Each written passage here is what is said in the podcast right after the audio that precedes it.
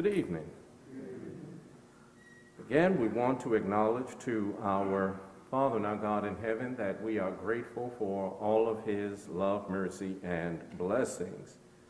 Uh, everything about our God is both good and great, and one of the many qualities of God for which we ought to be grateful is his merciful kindness that moves him to take us back over and over and over again. Someone has said that to err is human and to forgive is divine. We ought to rejoice in the fact that our God is a God who is willing uh, to forgive because we all stand guilty before him. Uh, the psalmist declares in Psalm 130, verse 3 If thou, Lord, shouldest mark iniquities, O Lord, who shall stand? Uh, but because God is gracious and merciful, now that doesn't mean that he winks at sin, but he has certainly made provision uh, for our sins to be covered. And for God's merciful kindness and for all of God's blessings, uh, we ought to be eternally grateful. We want to direct your attention again this evening to the text that was read into uh, our hearing there in Luke chapter 9. We want to read again there verse number 58. Luke 9, verse 58. And Jesus said unto him, Foxes have holes, and birds of the air have nests, but the Son of Man hath not where to lay his head. Based on uh, the words here recorded by Luke in Luke chapter 9, we want to use this evening as a subject roadblocks on the way to heaven. Roadblocks on the way to heaven. And as we consider the text that we have before us here in Luke chapter 9, it is evident from our text that following Jesus involves more than a profession of willingness to do so. I submit to you that it is still true in our world today that there are many people that are happy to talk about Jesus, uh, many more people that are happy to talk about Jesus than there are people that are willing to walk with him. Now, one might suppose that Jesus would be glad to hear uh, the declarations of allegiance, such as those in our text. Uh, yet, Jesus uh, doesn't respond with congratulations or praise. To the contrary, he responds with a candid dose of reality. And, and I submit to you that the Lord knows that men are giving to overstating uh, his allegiance or promising to do that which he does not genuinely intend to perform. In trouble, we promise greater fidelity if delivered. You ever heard somebody uh, in, in, trouble say, Lord, if you get me out of this, I, will never miss another Sunday worship service. In, in sickness, we vow greater diligence if healed. Uh, in financial crisis, we purpose greater liberality if seen through. In the face of death, we swear greater allegiance if spared. But to a person, I, I, believe that we are all agreed that it is easier to talk right in the church building than it is to live right in the world.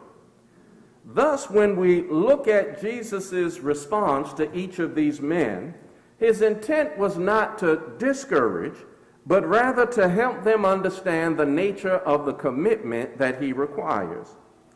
Jesus was trying to help them appreciate the realities of his kingdom. At times, we are uh, possessed uh, of some self conceived notions uh, about the Lord's kingdom. Uh, some of us, uh, and, I don't know where we get it from, but some of us are of the mind that every member of the church uh, acts different from the world. That none of the issues that I have in the world will I have with my church family. But look here at Luke 9, uh, again at verse number 57. And it came to pass that as they went in the way, a certain man said unto him, Lord, I will follow thee whithersoever thou goest. Now, that's a huge statement. Whithersoever thou goest. If you go into the fire, I'm with you. If you walk in the valley of the shadow of death, I'm with you. Lord, wherever you go, I will follow. And notice how Jesus answers him. Jesus said unto him, Foxes have holes, and birds of the air have nests, but the Son of Man hath not where to lay his head.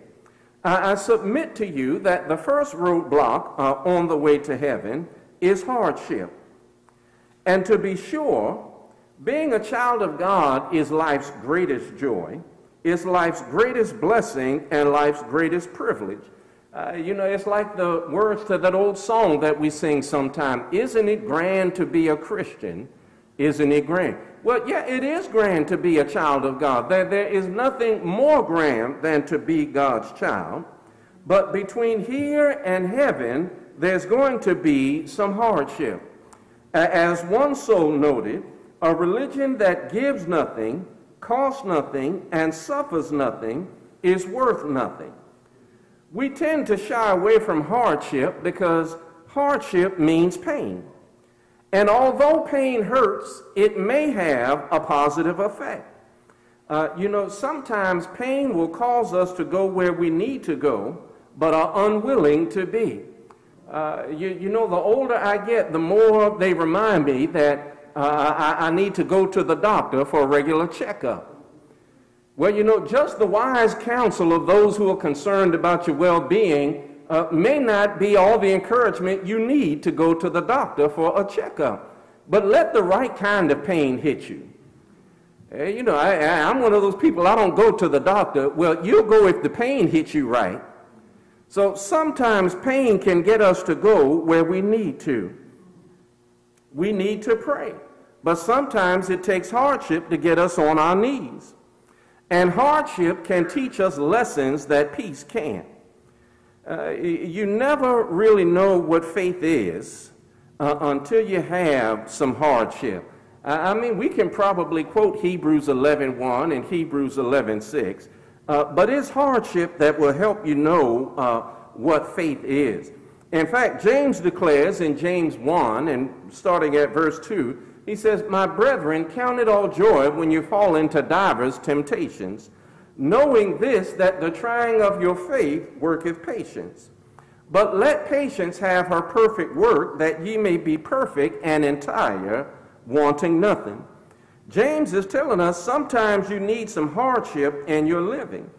And if we are living the Christian life right, there will be times when we face some hardship some opposition from the world just because the world is in opposition uh, uh, to the Lord. But looking further there in, in Luke chapter 9, uh, verse 59, and he said to another, Follow me. But he said, Lord, suffer me first to go and bury my father.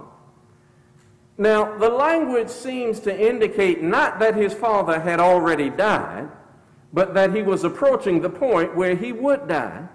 And this man is saying, I will follow you, but give me time enough to see my father out of this life. Jesus said unto him, verse 60, Let the dead bury their dead, but go thou and, and preach the kingdom of God. Now, you have to understand the mind of Jesus for that to make sense to you. Let the dead bury their dead. Well, how can a dead person bury anybody? Well, well, I don't mean dead physically. It, it, let those that are spiritually dead bury those that die physically. In, other words, let those who have not purposed themselves to kingdom business take care of things that are not kingdom business. And, and the second uh, uh, roadblock uh, on the way to heaven is that of kinship. And the point here in what Jesus says is priority.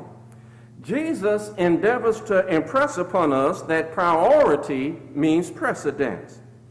The greatest challenges to Jesus' priority in our lives is that there are things that are near and dear to us, which our families tend to be. Now, note the first man volunteered to follow, but this man was called. And his answer was, I will, but I can't right now. Uh, uh, again, the language seems to indicate that his father wasn't dead yet, and he wanted to postpone following until his father died. But you remember the words of Jesus in Matthew chapter 10, uh, verses 37 and 38. Jesus said, He that loveth father or mother more than me is not worthy of me, and he that loveth son or daughter more than me is not worthy of me. And he that taketh not his cross and followeth after me, taketh not his cross and followeth after me, is not worthy of me.